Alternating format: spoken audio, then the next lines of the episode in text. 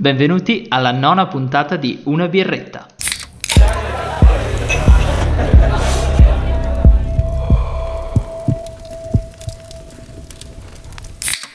Ciao, oggi siamo qui con Marco. Ciao. Marco è il mio amico nerd, in realtà è il mio amico nerd e hackerman, cioè quando ho bisogno di trovare cose a basso contenuto economico so chi contattare. e poi abbiamo Andrea. Ciao a tutti. Però lo chiameremo sicuramente Brent da qui in avanti, quindi Sì, abituatevi. grazie. Brent invece è il maestro. Dico solo che si è presentato con due birrette non piccole. Alla salute. Allora, il tema di oggi è videogiochi o videogame. Perché? Perché è un tema sicuramente molto importante e quindi ho chiamato due esponenti di una cricca ormai andata con cui ho condiviso molte ore di giochi online. Ma ci arriviamo con calma. Per introdurre il tema vorrei far ascoltare il tema musicale di un videogioco, un videogioco abbastanza vecchio che però vuol dire tanto per me e cioè Tombi 2 è un pezzo di storia della PlayStation e la storia di Tombi 2 per me e anche per mio fratello in realtà è che era un gioco della Play 1 che avevamo ma che è andato disperso. Nel senso che ci piaceva tantissimo probabilmente l'abbiamo prestato a qualche amico e come succede a tutti non è mai stato restituito. In più adesso penso che abbia anche un valore non indifferente Tombi 2 originale. Ma detto questo ascoltiamo un pezzo del tema musicale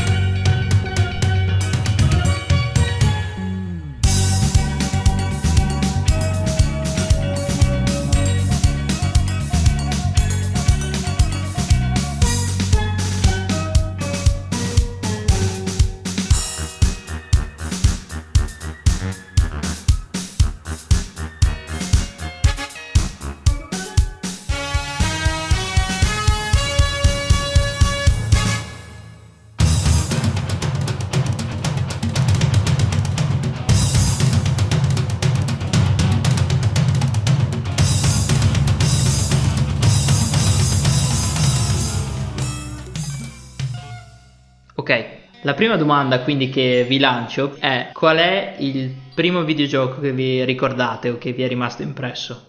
Allora, il mio primo videogioco è arrivato insieme al primo cellulare. Ovviamente era quella alternativa di Space Invaders a scorrimento laterale che c'era su tutti i Nokia, quindi in bianco e nero con la tastiera fisica e avevano precaricati queste guerre spaziali e Snake. La guerra spaziali l'ho finito due giorni dopo che mi è arrivato il cellulare e Snake invece me lo ricordo perché ho buggato il gioco. Praticamente si poteva, se tu premevi cancio sul cellulare andava in pausa il gioco e tu premendo cancio potevi bloccarti di quadratino in quadratino, quindi io avevo precisione assoluta sul vermetto. E quindi niente, un giorno ci ho giocato talmente tanto che ho riempito tutto lo schermo col vermetto.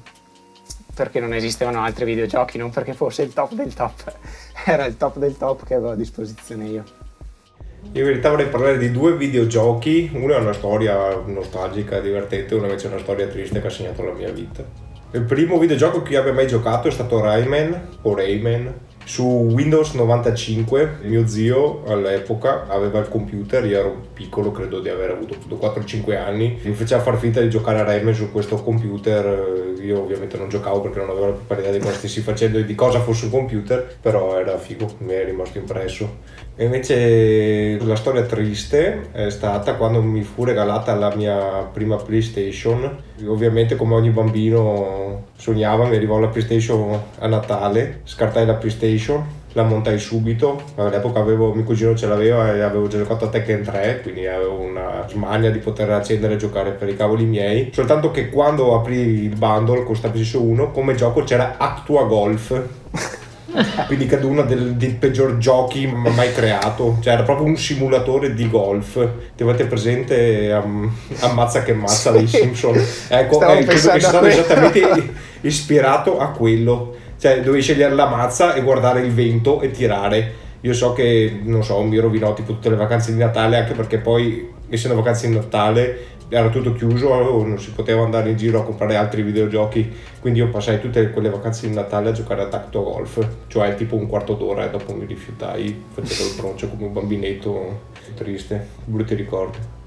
Ricordando gli hardware che ormai vengono reputati come retro gaming, mi è fatto venire in mente Brenta che uno dei primi giochi a cui ho videogiocato è stato Pac-Man in un vecchissimo computer, non so se si inseriva anche il floppy per giocarci, ed era Pac-Man che aveva questo livello segreto che probabilmente era un bug di sistema perché andava tutto tipo in negativo. Non sono mai andato a controllare se fosse una cosa reale del, del videogioco o un bug che avevamo, però noi lo chiamavamo il livello fantasma.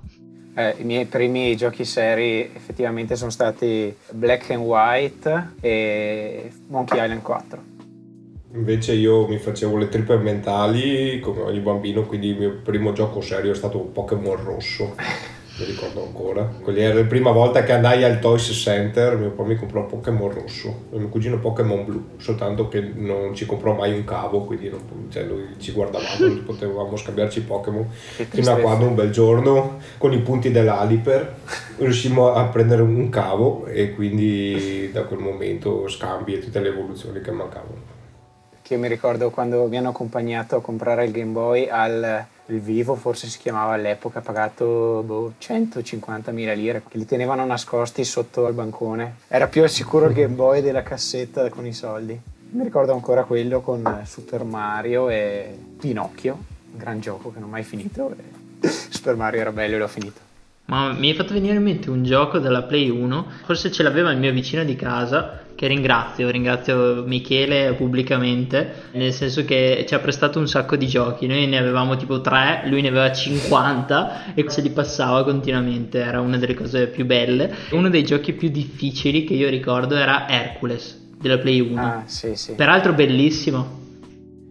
Che tra l'altro Hercules è stato il mio primo videogioco originale perché diciamo che hanno tempi un po' così i genitori magari almeno i miei non erano così propensi a comprare videogiochi in continuazione e così in un paio d'anni si era sviluppato anche tutto un mercato così parallelo quindi si riusciva a reperire giochi con le prime modifiche giochi sembrano propriamente legali però chi non l'ha fatto? Esisteva la pirateria già allora era il torrent dei tempi. Io, io ho la playstation originale ancora adesso senza modifiche io mi ricordo ancora, era la fiera di San Martino, mi ricordo che all'epoca c'erano appunto questi venditori ambulanti che distendevano per terra sti lenzuola con tutti questi videogiochi masterizzati. Ne comprai uno che era Dragon Ball Final Bout, gioco bellissimo, soltanto che non so, non è mai andato a colori sulla mia PlayStation per tipo una masterizzazione strada dal formato americano. Ah, NTSC e palla. Ogni tanto succedevano questi errori. Comunque la cosa interessante è che è venuto fuori poi storicamente che se non sbaglio la Play 1 ha vinto sulla Nintendo proprio per la pirateria, cioè nel senso che questo commercio illegale di videogiochi ha portato una crescita esponenziale degli utenti che poi ha creato il predominio PlayStation per un bel po' di anni. Sì, sì, può essere. Adesso non mi ricordo esattamente questa, ma è un po' come ne parlano anche VHS Betamax, che invece il motivo, se non sbaglio, era stata la pornografia, che si era buttata su quello e sul prezzo economico e hanno fatto fallire un formato superiore. Adesso avremo comunque i DVD. Tutte le registrazioni delle comunioni sarebbero state su Betamax invece che su VHS, ad esempio quindi diamo un consiglio di mercato. Tornando ai videogiochi, mi viene da chiedervi qual è invece il gioco, vorrei dire, più emozionante. Ve lo spiego facendovi l'esempio del mio. Anzi, piccola parentesi, io la maggior parte dei videogiochi non li ho giocati, ma ero già eh, avanti coi tempi, più che altro perché ero obbligato, guardavo mio fratello giocare, perché diciamo che dovevamo dividerci quell'ora di tempo che ci davano i nostri genitori per giocare, ma tendenzialmente erano 45-50 minuti di gioco di mio fratello e 10-15 miei. Grazie Jacopo, intanto. Detto questo, un gioco che nonostante non l'abbia giocato e come l'avessi fatto perché ho guardato ogni singolo minuto di gioco, è stato Final Fantasy IX Final Fantasy IX che eh, devo dire che è stato forse uno dei primi giochi che mi ha emozionato, cioè la storia mi ha veramente boh, lasciato in maniera strana. C'erano questi colpi di scena, questo fatto che lui fosse di un altro pianeta. C'erano tutte queste cose assurde che non avevo mai incontrato prima. E per me, quando si dice che i videogiochi sono un'arte al pari del cinema, al pari de- di tante altre arti, concordo a partire da quel ricordo. Secondo voi, per voi, ci sono stati videogiochi così? Io non vorrei monopolizzare il discorso su Final Fantasy perché avrei detto Final Fantasy 8 che primo Final Fantasy. Voglio dire anch'io Final Fantasy 8. eh, eh, ok, ok. Primo Final Fantasy uscito in italiano è stato anche uno, tra l'altro, uno dei primi giochi che mi sono comprato io con le mance della nonna e quindi per me è stato diciamo il primo Final Fantasy che ho finito e che quello che ho sempre reputato un gradino superiore a tutti gli altri giochi ma più a livello nostalgico tutti gli altri giochi a cui avevo giocato fino a quel momento. Però vorrei, evitiamo di parlare ancora di Final Fantasy, Metal Gear Solid è stato un gioco che ho finito, non mento dicendo decine di volte, nonostante appunto giocato e rigiocato, eh, mi è sempre emozionato tanto per la storia e appunto a parte il gameplay che era comunque figo per l'epoca, però ogni volta a livello di trama era superiore altri giochi con cui giocavo normalmente, quindi continuavo a rigiocarlo. Allora, anch'io dovrei dire Final Fantasy 8 e 9, i giochi che mi hanno fatto piangere, quindi anche io parlerò di altro. Devo dire che a parte quelli appunto che hanno avuto l'impatto più forte, sia come storia lunga, articolata, i personaggi esplorati a tutto tondo, eccetera, penso che quello sia inarrivabile, diciamo. Di altrettanto belli, cioè, se si parla di emozioni, bisogna stare su cose con la storia comunque, quindi che siano o giochi di ruolo o avventure grafiche Adesso di avventure grafiche a me piace un po' l'horror eh, oppure il eh, cyberpunk e un'avventura che mette un po' insieme queste due cose è, traduco liberamente dall'inglese, non ho la bocca e devo urlare. Le avventure grafiche raccontano una storia e se sanno raccontarla bene decisamente sono molto interessanti. Ad esempio anche quella della Telltale Wolf Among Us, Il lupo tra di noi, che è tratta da una serie di fumetti che ho subito recuperato e ho letto tutti i 300 fumetti usciti e anche quella è stupenda. Se invece vi chiedessi il genere preferito di videogioco? Ah, gioco di ruolo e avventure grafiche, spara tutto, difficile, di... difficile dire così. Ultimamente ho tanti giochi di avventure grafiche e giocherei volentieri a un gioco di ruolo bello. Io invece sono sempre stata una persona un po' più tranquilla quindi non sono mai riuscito a apprezzare appieno i giochi che mi mettessero l'ansia, quindi io per dirvi non ho mai apprezzato il genere platform, quindi io non ho mai giocato a un Super Mario, o meglio ci ho giocato, ma no, non so, mi metteva l'ansia magari col, con lo sfondo che correva, l'acqua che ti insegue, quelle cose là, io non me la vivo malissimo. Anche i giochi picchiaduro eh, non hanno mai entusiasmato perché appunto mi generavano ansia. E un po' di sparatutto sì, ma niente particolare, quindi anche io io sto genere sui giochi di ruolo, magari un po' più ragionati, giochi strategici a turno su computer successivamente, comunque giochi d'azione però magari non eh, frenetici.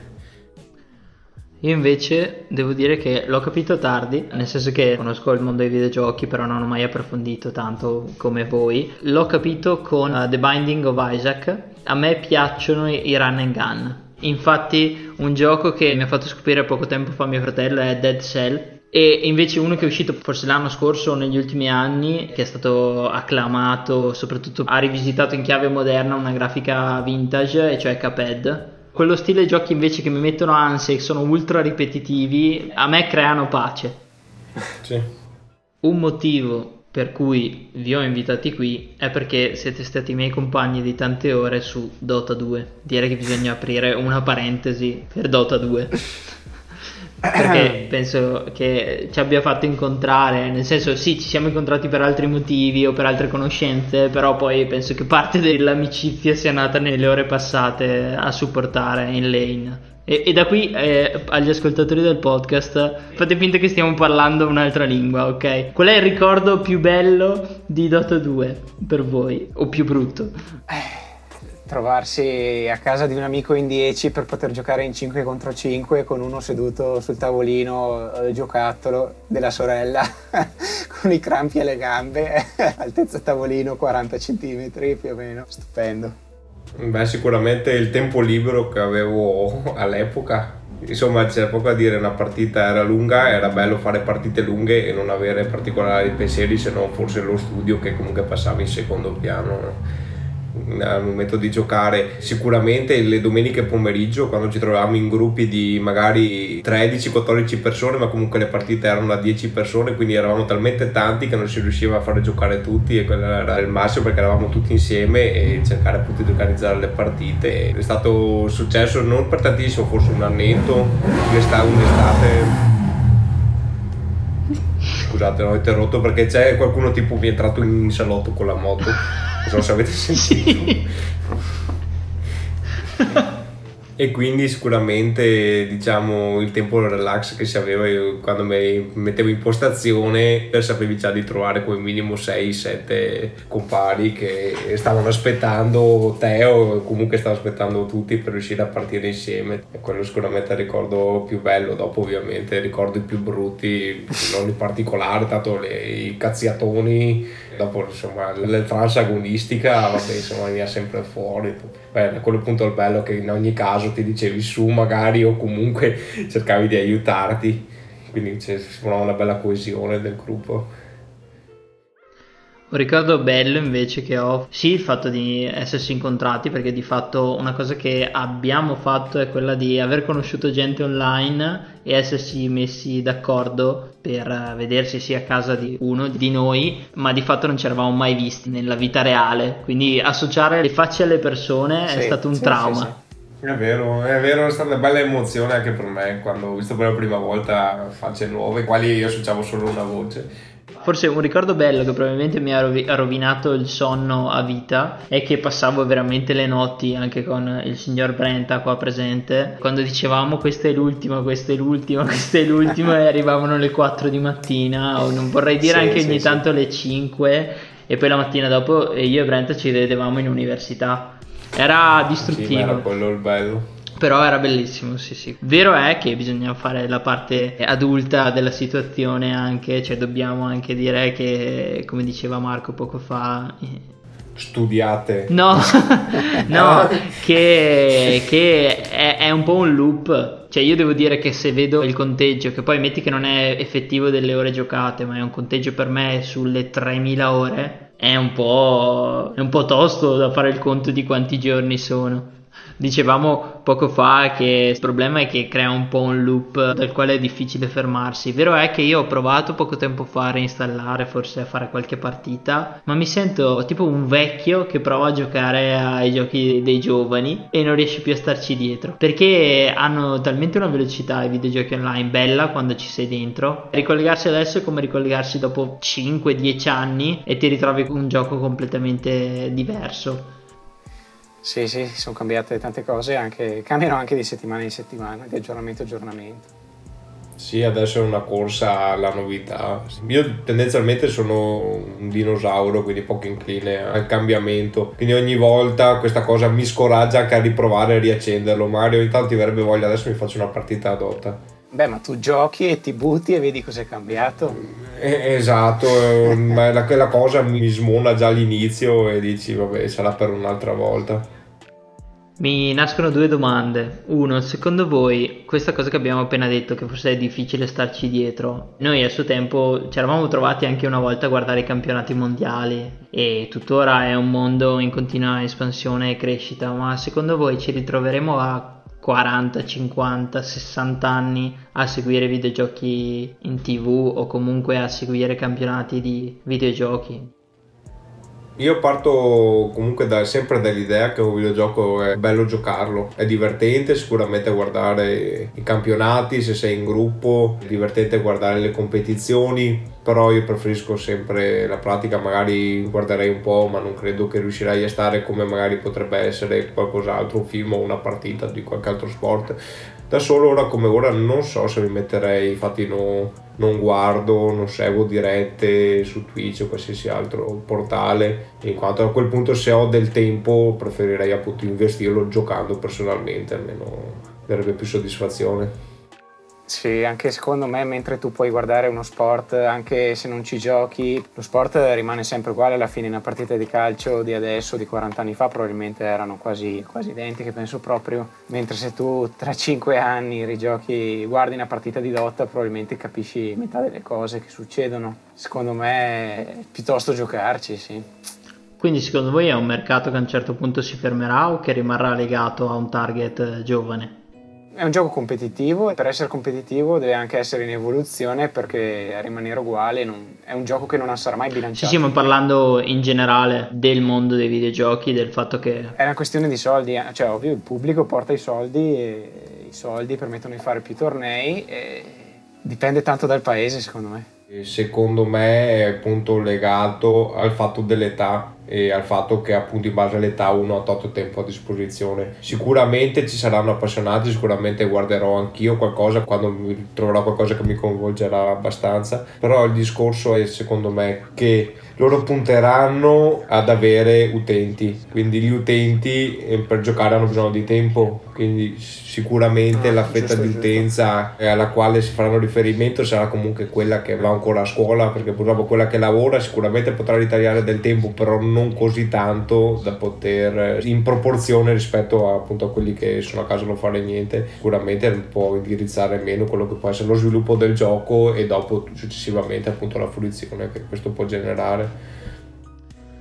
Secondo me, o forse è più un desiderio che una previsione, secondo me ci sarà un mercato, perché penso che comunque il videogioco come forma d'arte, come mezzo che è stato fondamentale per eh, generazioni a partire dagli anni 80, 90 in poi, arriveranno comunque dei format che anche quando avremo 60 anni ci sarà il torneo di retro gaming in tv e giocheranno a Dota. Forse mi immagino che si ricaverà uno spazio anche nel futuro, anche per gli anziani legato ai videogiochi, che saremo noi.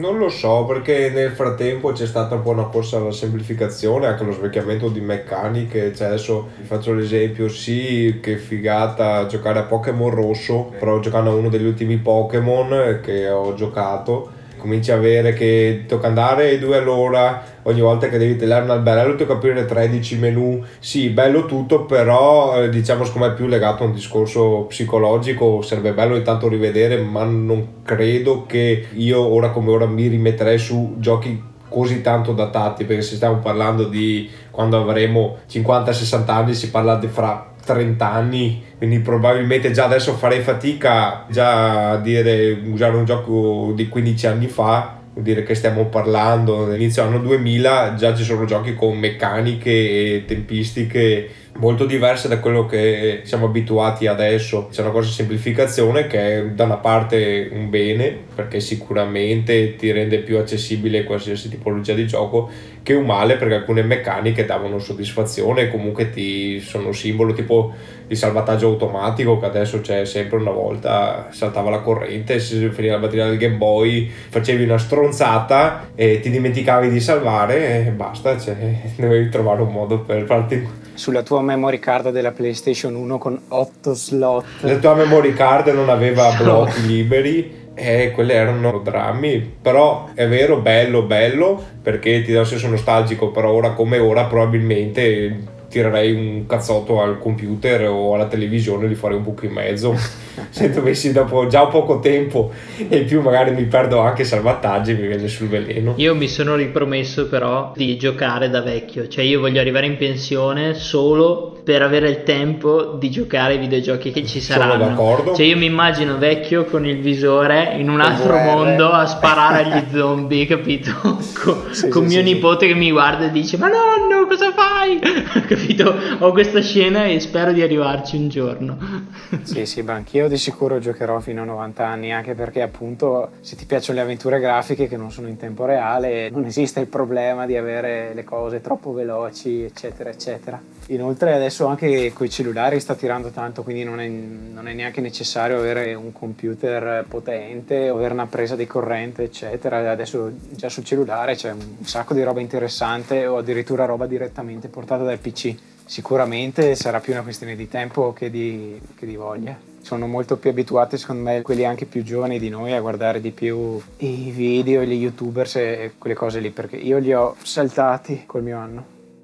Anche ho generazioni, io non seguo, seguo pochissimo. Io però alcuni giochi li ho scoperti dal vedere gli altri giocare, cioè tipo The Binding of Isaac l'ho scoperto e guardato tutto guardando i video di Sabaku Nomaiku. Prima ho guardato lui e la cosa bella era che lui giocava, ma nel mentre ti raccontava anche tutta la storia dietro a ogni ah. singolo aspetto del gioco. Poi probabilmente è solo lui che è anche molto riconosciuto nell'ambito proprio per questo. Cioè, lui ad esempio adesso ha rigiocato anche a vari Final Fantasy, ho visto alcuni video di Final Fantasy X ed era bello perché ti raccontava ad esempio non so, la storia dei vari Eoni, da dove era, cioè tutto quello che è il mondo che viene creato all'interno di ogni videogioco, perché comunque il fatto che ci sia, che sia un'arte è proprio dovuto al fatto che come i film ci sono grandissimi professionisti dietro che creano mondi interi e pezzi interi di storie, cioè, si potrebbe fare una discussione su ogni videogioco quello sicuramente, che io sono un appassionato, a me piacciono le storie, quindi molte volte rinuncio volentieri al gameplay per eh, avere una lore più complessa con una mitologia dietro. Ho avuto l'occasione di ascoltare Sabaku ancora proprio all'inizio, quando iniziò facendo il primo Dark Soul.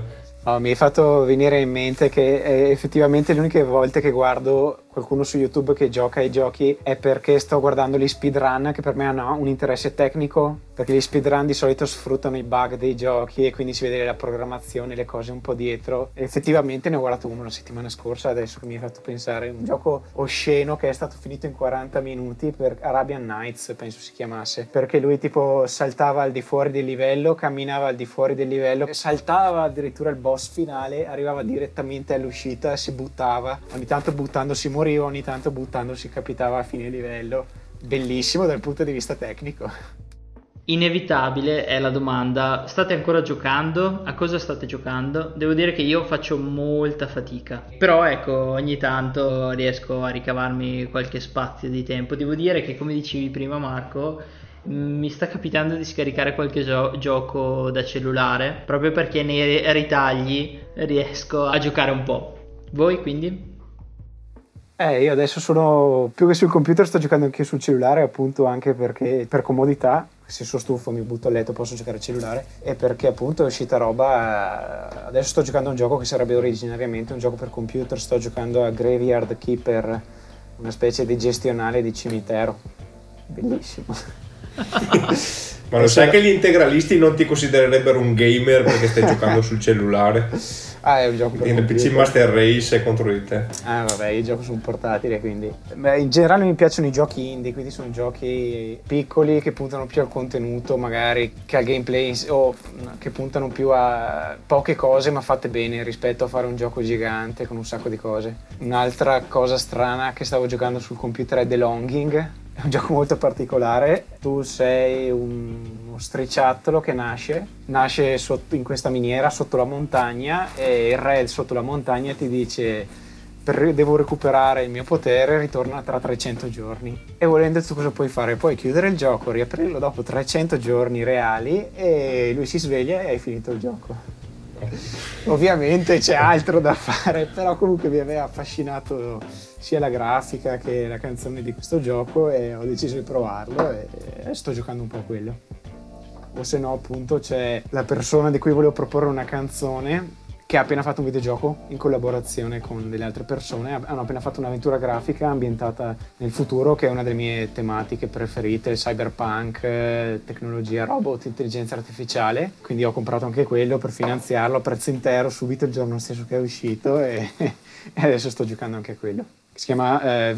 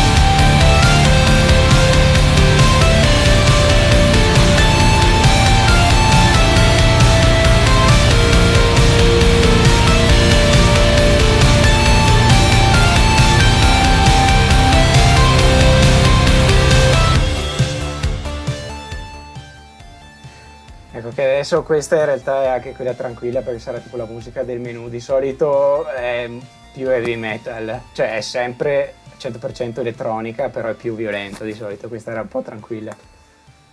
E lui è un italiano, è di Roma, quindi sono anche contento di supportare un, un connazionale io ho approfittato di questa quarantena e ci siamo trovati con qualche amico a giocare a Civilization, che è un gioco che porta via Civilization 6, che è un gioco che porta via parecchie ore.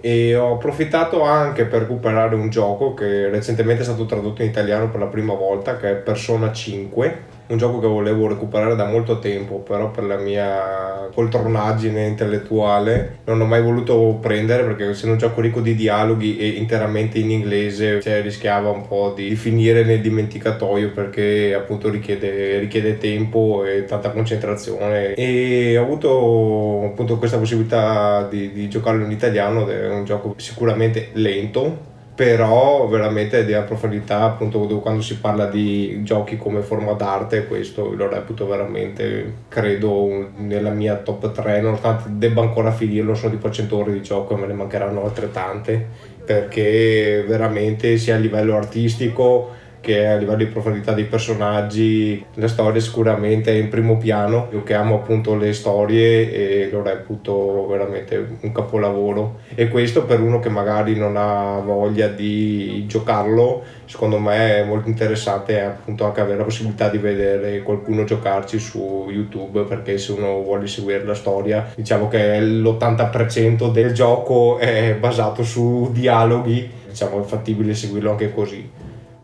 Marco ha già dato un suo contributo musicale. Per te, Brenta, c'è un brano che racconta il mondo dei videogiochi o un videogioco in particolare? A te caro?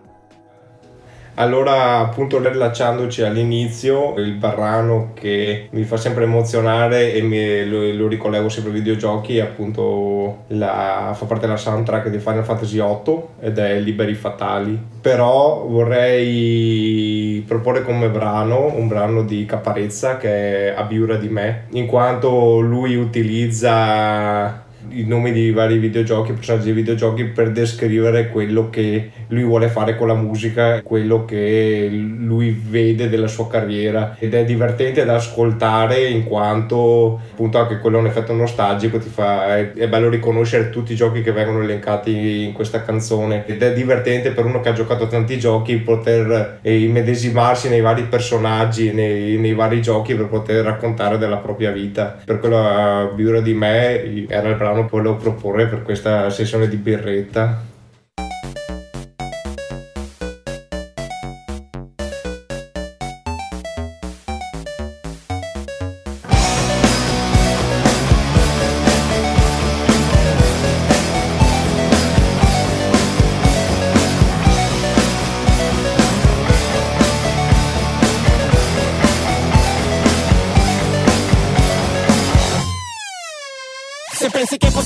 mondo ti sbaglia la grande. E già tanto se mi cambio le mutande Voglio solo darti un'emicrania lancinante. Fino a che non salti nel voto come uno stuntman. Pensavi che sparassi palle? Bravo! Io sono il drago di Puzzle Bubble. Come Crash mi piace rompere le scatole Ma rischio le mazzate che nemmeno Double Dragon. Sarà per questo che c'è sempre qualche blogger Che mi investirebbe come a Frogger. Gli bucherò le gomme bye bye Al limite può farmi una siga Mega Drive. Non mi vedrai salvare un solo lemming Né stare qui a fare la muffa come Fleming. Non darmi Grammy né premi da star Ma gioca Tirto, Penny e premi start. Io voglio passare ad un livello successivo. Voglio dare vita a ciò che scrivo. Sono paranoico ossessivo. Fino alla miura di me Vado ad un livello successivo Dove dare vita a ciò che scrivo. Sono paranoico ossessivo. Fino alla miura di me Io faccio politica pure quando respiro. Mica scrivo musica giocando a chitarrino. Questi argomenti mi fanno sentire vivo. In mezzo a troppi zombie da Resident Evil. Ma che divo, mi chiudo a riccio più di Sonic Fino a che non perdo l'armatura come Ghost and Goblins. Mi metto a nudo, io non mi nascondo come Snake in Metal Gear Solid ho 500 amiche, intesi, faccio canzoni, mica catechesi. Prendo soldi con il pugno alzato come Super Mario Ma non li ho mai spesi per farmi le righe come a Tetris. La scena rap è controversa Sfuggo con un salto da Prince of Persia. Io non gioco le Olimpiadi con Ami Se stacco le mani l'agitazione mi resta. Io voglio passare ad un livello successivo. Ok, direi che ci tocca chiudere questa puntata, però per me i videogiochi sono una parte importante di cui si può raccontare tantissimo, perciò è sicuramente solo la prima di tante altre. Vorrei ringraziare tanto per la partecipazione, collaborazione e disponibilità sia Marco Ciao. e Brenta. Ciao bei. Quindi quando ci vediamo? Alla prossima birretta. Alla prossima birretta allora.